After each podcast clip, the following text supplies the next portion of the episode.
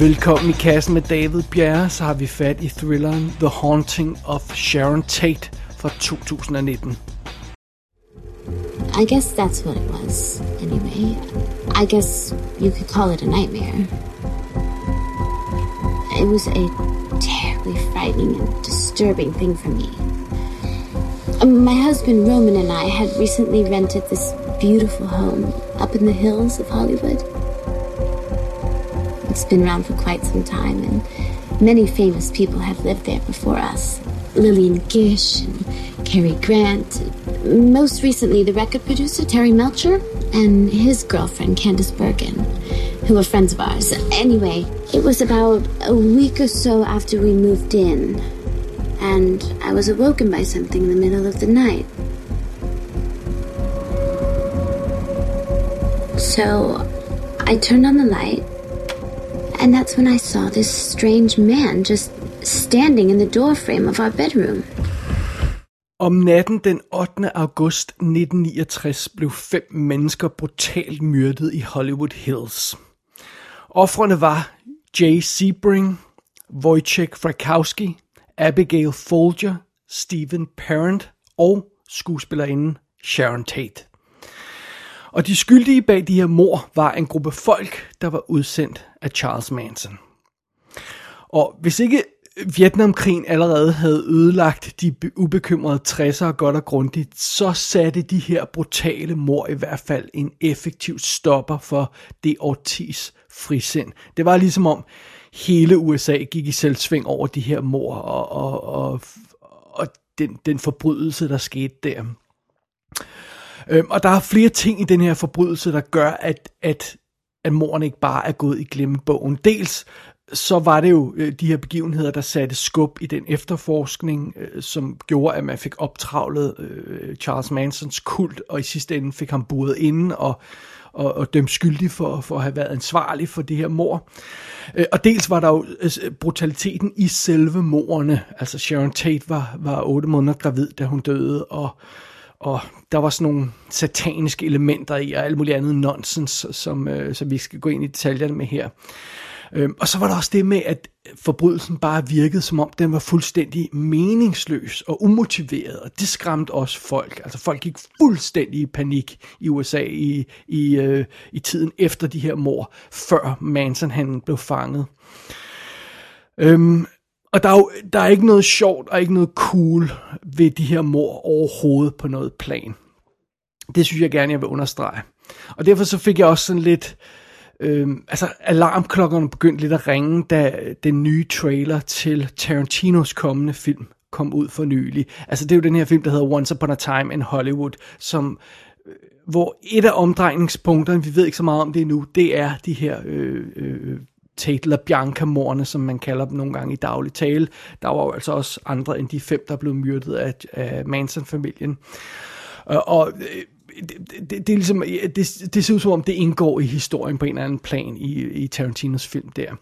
Men den film, som traileren præsenterer os for, ligner en lalleglad, fladpandet, selvfed Tarantino-joke af værste skuffe. Og det synes jeg ikke, det virker ikke passende på mig. Spørgsmålet er naturligvis, kan man tillade sig at fortælle historien om de her Tate-mord på en anden måde, end bare sådan en dramadokumentarisk thriller? Kan man bruge de mord til at fortælle en anden type historie? Er det usmageligt at forvandle sådan en forbrydelse til underholdning på et eller andet plan? Altså, fortjener de mor ikke en ordentlig film, der handler om mordene, hvis man bruger dem i en film? I don't know, det er jo spørgsmålet, det får vi se, når vi ser Tarantino-filmen, hvordan han bruger det. Men fidusen er jo, at denne her film, The Haunting of Sharon Tate, ser ud, som udgangspunkt i hvert fald, tager de her mor, og så bruger dem til at lave sådan en direct-to-video-gyser. Og er det så decideret flabet? Måske. Mens vi tænker over den et øjeblik, så kan vi jo lige tage selve historien i The Haunting of Sharon Tate-filmen her. Den tager sit udgangspunkt i et interview, som Sharon Tate efter sigende gav sådan et års tid før sin død, og som vist nok kom ud efter, at hun var blevet myrdet. Det er jo sådan noget med, at hun fortæller om et eget mareridt, hvor der er en mand, der trænger ind i hendes hus og myrder hende og hendes venner brutalt og bla bla bla, og det skete selvfølgelig for hende i virkeligheden, så det er enormt interessant at bruge det som udgangspunkt. Men selve historien i den her film, den starter 3 dage før de der forfærdelige mord. Fidusen er, at Sharon Tate har været i Europa med sin mand, Roman Polanski, og han er ved at gøre et manuskript færdigt der, så det skal han ligesom fokusere på. Og hun er højgravid og har brug for lidt ro, så hun er altså taget tilbage til det hus, som hende og Roman Polanski har lejet i Hollywood Hills. Og der er et par venner, der er gået og passet på det der hus, mens parret er væk, og de der venner bor der fortsat. Og så derudover så bliver Sharon passet lidt af sin tidligere kæreste, som nu er ven med ægteparret. Og sådan er det. Så Sharon, hun flytter altså ind i det her hus igen, hvor hun skal bo sammen med sin mand og sit barn, når barnet kommer og sådan noget. Men hun er nærmest dårligt sat fod i huset, før hun begynder at få nogle mystiske fornemmelser. Hun ser visioner af Charles Manson, som hun ikke rigtig kender, og så de her piger, der kommer for at myrde dem og sådan noget. Og hun ser død og ødelæggelse og blod og sådan noget. Så Sharon Tate bliver overbevist om, at der er et eller andet helt galt. Og mens hun så bliver mere og mere panisk over, hvad det er, der foregår, hvad det er, hun ser, så er det altså, at den her skæbnesvangre nat, den rykker nærmere og nærmere. Ja, det er simpelthen historien her i The Haunting of Sharon Tate. Den er skrevet og instrueret af Daniel Ferrands, tror jeg, man siger. Han har lavet en masse større dokumentarer om horrorfilm, sådan Never Sleep Again, om Elm Street-filmene, Scream The Inside Story og Crystal Lake Memories om fredag den 13. serien. Dem har han åbenbart instrueret. Og så har han altså lavet en film, der hedder The Amityville Murders, som også bruger de rigtige Amityville-begivenheder til at fortælle en supernatural story, som jo også har gjort før. Så har han lavet denne her, og så har han ovenkøbet også en film coming up, som hedder The Haunting of Nicole Brown Simpson, som apparently også bruger et rigtig forfærdeligt mord, og så udnytter det til en billig horrorfilm. Ej, I don't know, den kender jeg ikke så meget til endnu. Det er Hilary Duff, der spiller Sharon Tate, og hende kender vi jo udmærket godt fra en masse teenfilm i begyndelsen af hendes karriere. Raise Your Voice har jeg et svagt punkt for. Derudover har hun jo rent faktisk været i kassen et par gange. Hun er med i War Inc. og What Goes Up. Og så har hun været med i den meget charmerende tv-serie Younger. Som hendes gode ven Jay Sebring har vi Jonathan Bennett, og han har været med i Mean Girls, og så spillede han hovedrollen i den film, vi har anmeldt her i kassen, der hedder Submerged, om sådan en limousine, der falder ned på bunden af en sø og sådan noget. Den spiller han hovedrollen i. Derudover har vi så altså nogle folk, jeg ikke kender særlig godt, som Abigail Folger og Wojciech Frykowski og Steven Parent og sådan noget. Og så har vi altså også nogle andre skuespillere, som jeg ikke kender særlig godt heller, der ikke har lavet så forfærdeligt meget, som Sadie og Yellow, der er 2 af de her Manson-piger. Susan Atkins og Patricia Quinnwinkle hedder de i virkeligheden. Og så har vi Tyler Johnson, som har spillet småting i forskellige film, som Tex Watson. Det var altså den fyr, der ligesom førte an i de her mord, der foregik. Det var jo ikke Charles Manson himself, der var med til mordene. Han sad derhjemme og ventede. Og vi får glimt af Charles Manson, men jeg tror ikke, han har nogen replikker, og vi ser bare sådan lidt kort glimt af ham, så han har ikke rigtig nogen relevans i historien her. Og sjovt nok, i betragtning af det her med, at man snakker om at udnytte en sandfærdig historie til at lave en horrorfilm med, så har man alligevel ikke synes det var passende at få den tredje pige med i historien, Linda Kasabian, som var med til Manson-morderne. Hun er ikke med i filmen. Og det var altså hende, der endte med at vende sig mod Manson og endte med at vidne mod de andre piger og Manson i retssagen mod dem. Og jeg ved ikke, om det er sådan en misforstået respekt over for hende, at man så siger, så skal hun ikke svines til ved at være med i den her billige horrorfilm. I don't know, men det er lidt påfaldende, at man har fjernet en af de 4 skyldige fra filmen, uden overhovedet at kommentere det. Men so be it. Det er i hvert fald rollelisten, vi har at arbejde med her i The Haunting of Sharon Tate. Someone tell me about this man. I want you to tell me everything you know about this Charlie. Sweetie, you had a nightmare. It was a terrible one, but that's all it was. I can't begin to imagine the things that are going on inside your body right now.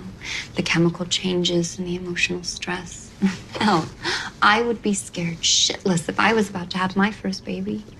Also, remember, you're the one who's always telling me that the things we manifest in life come from the things that we put energy into.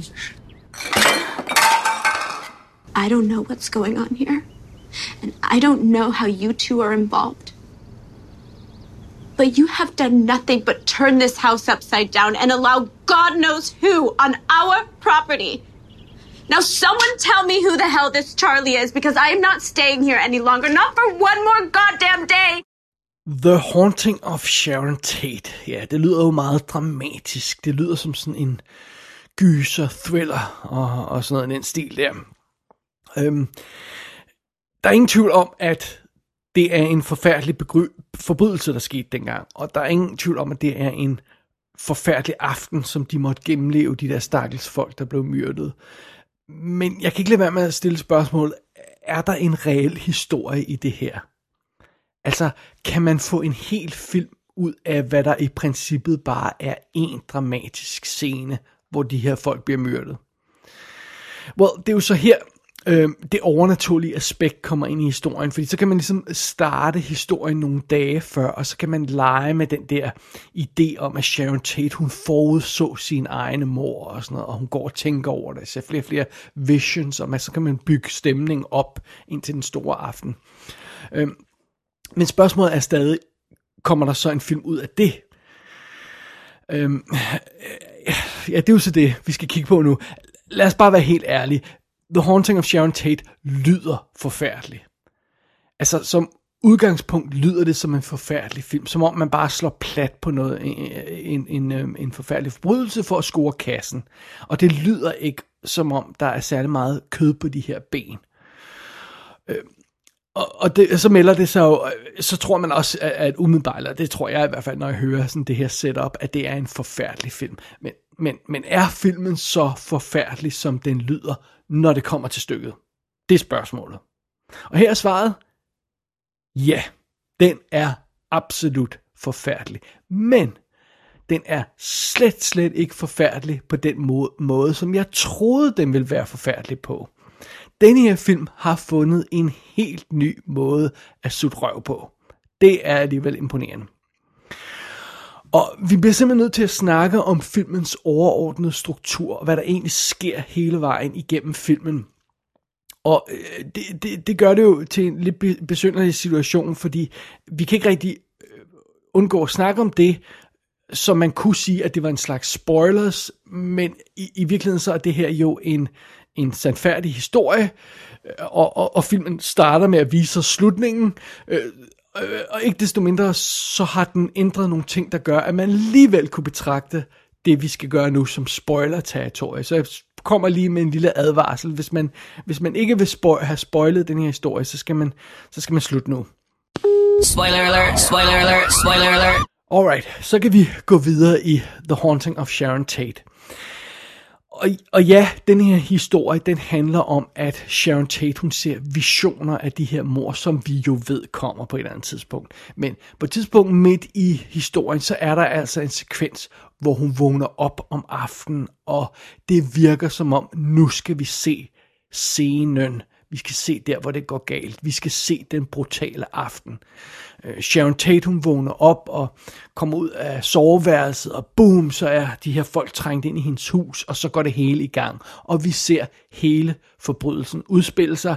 Altså, der er 4 folk inde i huset på det her tidspunkt, og de bliver slæbt ind i den her stue, og de bliver hængt op i ræb, og der bliver skudt folk, og hakket folk ihjel, og banket folk til døde, og sådan noget, og blodet flyder, og der er de her hjerteskærende skrig undervejs, hvor der tikkes om noget, og Abigail, den anden pige, der er til stede her, hun forsøger at stikke af og bliver maltrakteret med en kniv. Jeg kan ikke huske, om det er 40 stik, hun får og sådan noget, mens hun tikker om noget og siger, du behøver ikke at stikke mere, jeg er allerede død og sådan noget.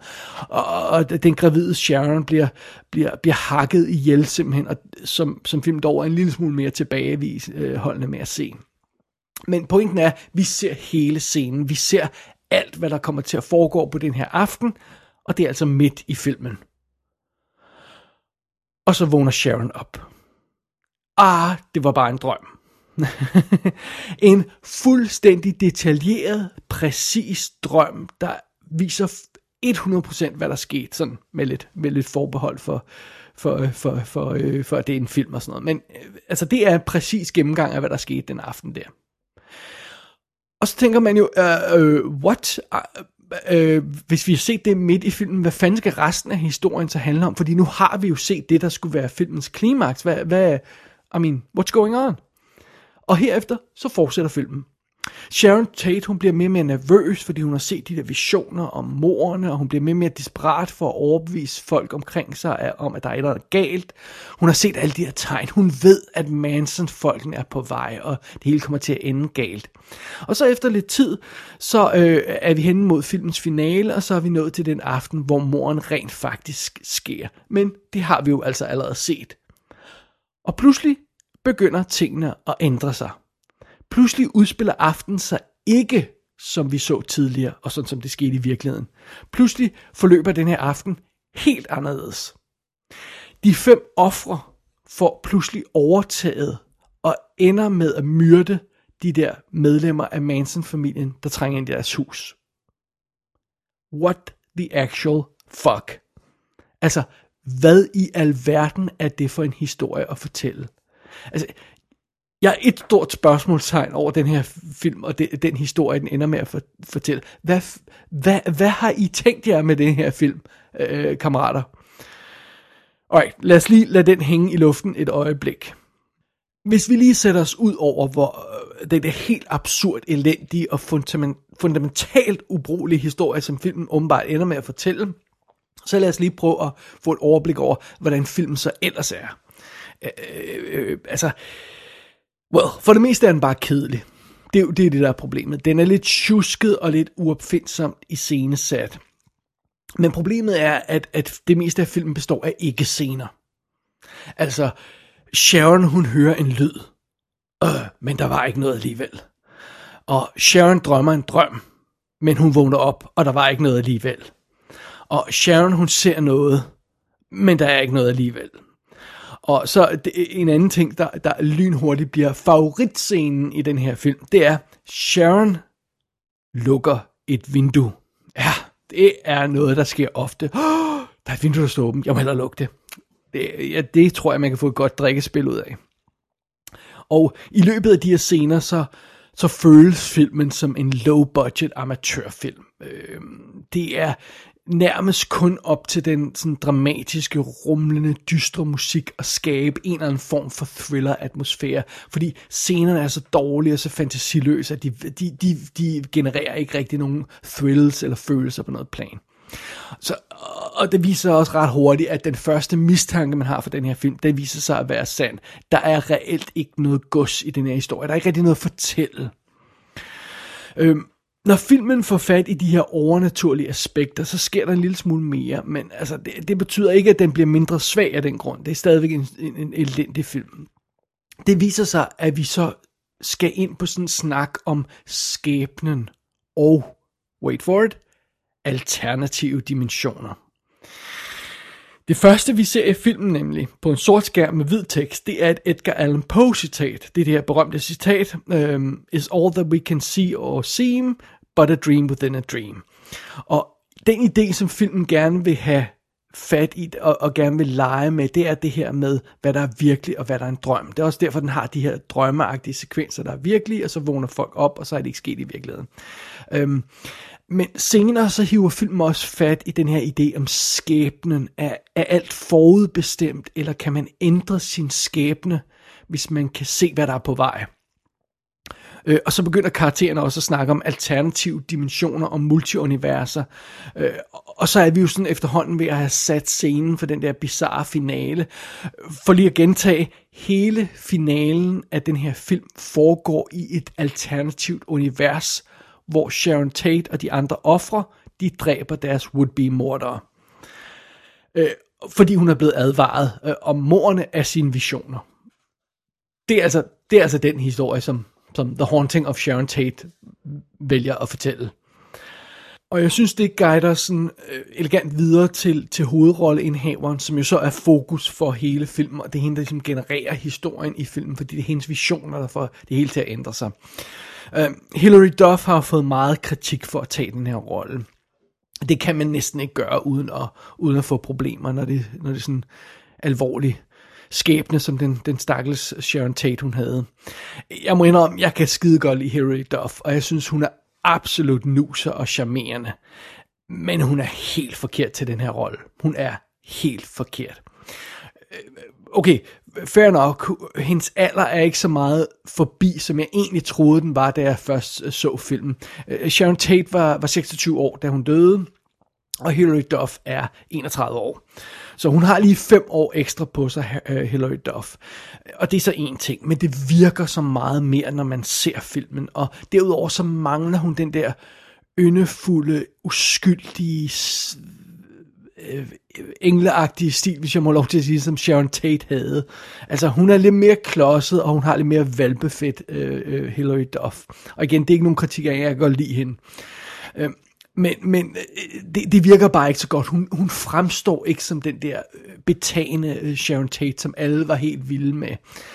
Og på et tidspunkt så gør filmen noget endnu mere bizart, end det den ellers gør. Sharon Tate, hun er ved at rydde op eller sådan noget, og så finder hun sin brudekjole i et skab, og så tænker hun tilbage på sit bryllup, og så viser filmen os arkivoptagelser af det rigtige bryllup, så vi kan se side om side, at Hilary Duff ikke ligner Sharon Tate.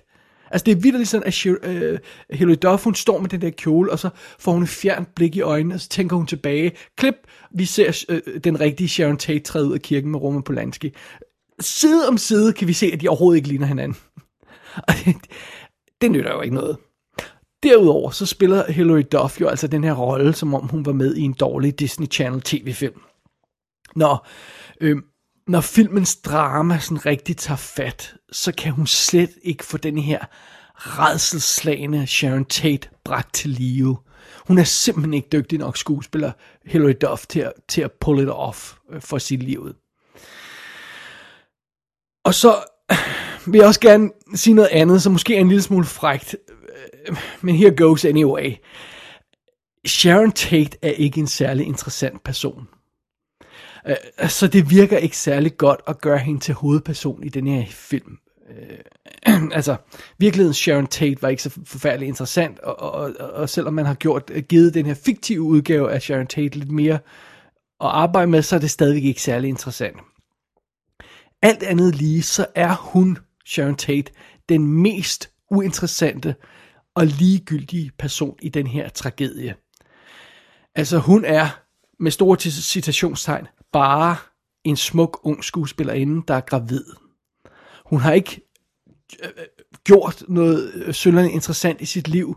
Hun har ikke rigtig noget på hjertet. Hun bringer ikke rigtig noget ind i verden. Hun har ikke rigtig noget stort bidrag, som hele verden venter på. Hun er bare en smuk pige, der er blevet gravid af en ældre instruktør. Og det, der skete med hende, er naturligvis forfærdeligt, og jeg forsøger slet ikke at ødelægge hendes minde på den måde. Men hun var altså bare en meget smuk pige, der blev offer for en psykopat. Og der er bare ikke særlig meget at arbejde med for en skuespillerinde. Og derudover så er karakteren bare elendigt skrevet.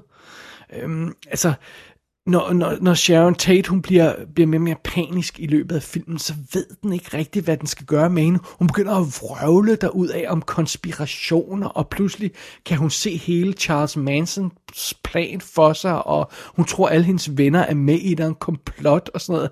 Det giver ikke rigtig mening, og det er uklart, hvor alle de der idéer kommer fra. Det er ikke sådan så, at man, bare for at tage et eksempel, Rosemary's Baby, man finder det troværdigt, at en eller anden psykose i den her unge pige kunne få alle de her idéer op i hendes sind.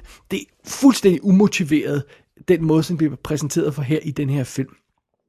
Og pludselig så ændrer karakteren karakter, om jeg så må sige, fordi hun er ikke bare den her uskyldige lille pige, nu så bliver hun pludselig en lille privatdetektiv, der skal opklare det her mysterie om, hvorfor hun ser, hvem manden i hendes drømme er, og hvorfor hun ser de her visioner af Charles Manson. Og så er spørgsmålet igen det her om, kan hun så forhindre sin skæbne takket være den der efterforskning og de her advarsler, hun har fået af sine drømme. Og således er vi igen fremme ved den der bizarre finale. Ja, så det. Altså, The Haunting of Sharon Tate er en stinker. Det er en elendig film. Den er dårligt lavet, den er dum, den er uinteressant, og den består næsten udelukkende af de her, det var bare en drøm momenter. Man tror næsten, det er løgn. Det eneste interessante ved denne her film, det er den bizarre retning, som den der historie går i. Ja, det er det mest besynderlige, jeg længe har set, og filmens slutning er lodret ævl. Men jeg sad i hvert fald der og så den der slutning af den her finale, nu skal jeg ikke spoil mere, end jeg allerede har gjort, men hvad fanden i helvede er det, I vil frem til? Altså, nej. Og man kunne så sige, hvis filmen så bare brugte den her alternative univers, idé og historie til et eller andet, der kunne bruges til noget, men nej, hele filmen er bare den her billige direct-to-video skodfilm, så det er ligesom om, at filmen kan ikke retfærdiggøre den der bizarre slutning, og den der bizarre drejning, historien tager. Og det sjove ved det hele er, jeg kan ikke engang hisse mig op over, hvor smagløs den her film er. Og ja, den er smagløs. Helt fra start skal vi absolut se livet af den gravide Sharon Tate, badet i blodet, der ligger der på gulvtæppet i stuen der. Men filmen her er så svag, at jeg kan ikke hisse mig op over det her. Det bliver ligegyldigt. Der er ingen grund til at hisse sig op over en smagløs film, der laver noget smagløst, når der alligevel ikke er nogen, der kommer til at se den. Og så det kan jeg ikke hisse mig op over. Men i det mindste betyder den her forfærdelige film, at det bliver en lille smule nemmere for Tarantinos kommende film at fremstå som en god film, selvom den altså ser håbløs ud allerede nu. Men det er noget helt andet.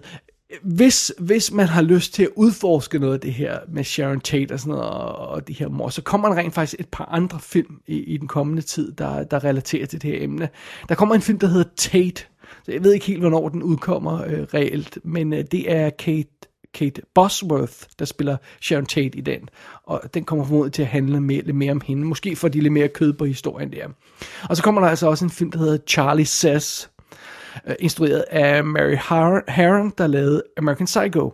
Og den har Matt Smith i den centrale rolle som Manson. Og følger åbenbart en af de her piger, der kommer ind og bliver en del af hans flok. Og det kan godt være, at den så har mere held med at bruge den her historie til noget interessant og fortælle den reelle historie bag de her forbrydelser. Men ærligt talt, hvis man gerne vil høre den her historie om Manson og Tate-morden og alt det her løjse, så bør man bare gå direkte til kilden og så læse bogen Helter Skelter, som er skrevet af Vincent Bugliosi, og det var manden, der var anklager i retssagen mod Manson. Og hvis man læser den bog, så får man et fantastisk omfattende og detaljeret overblik over hele den her sag og alle de aspekter, der er i den. Og så får man måske også et lidt bedre perspektiv på de der forbrydelser, som skete. Og så får man måske også en idé om, hvorfor mordet på Sharon Tate fortjener mere end bare at blive udnyttet til plottet i en ligegyldig low-budget film.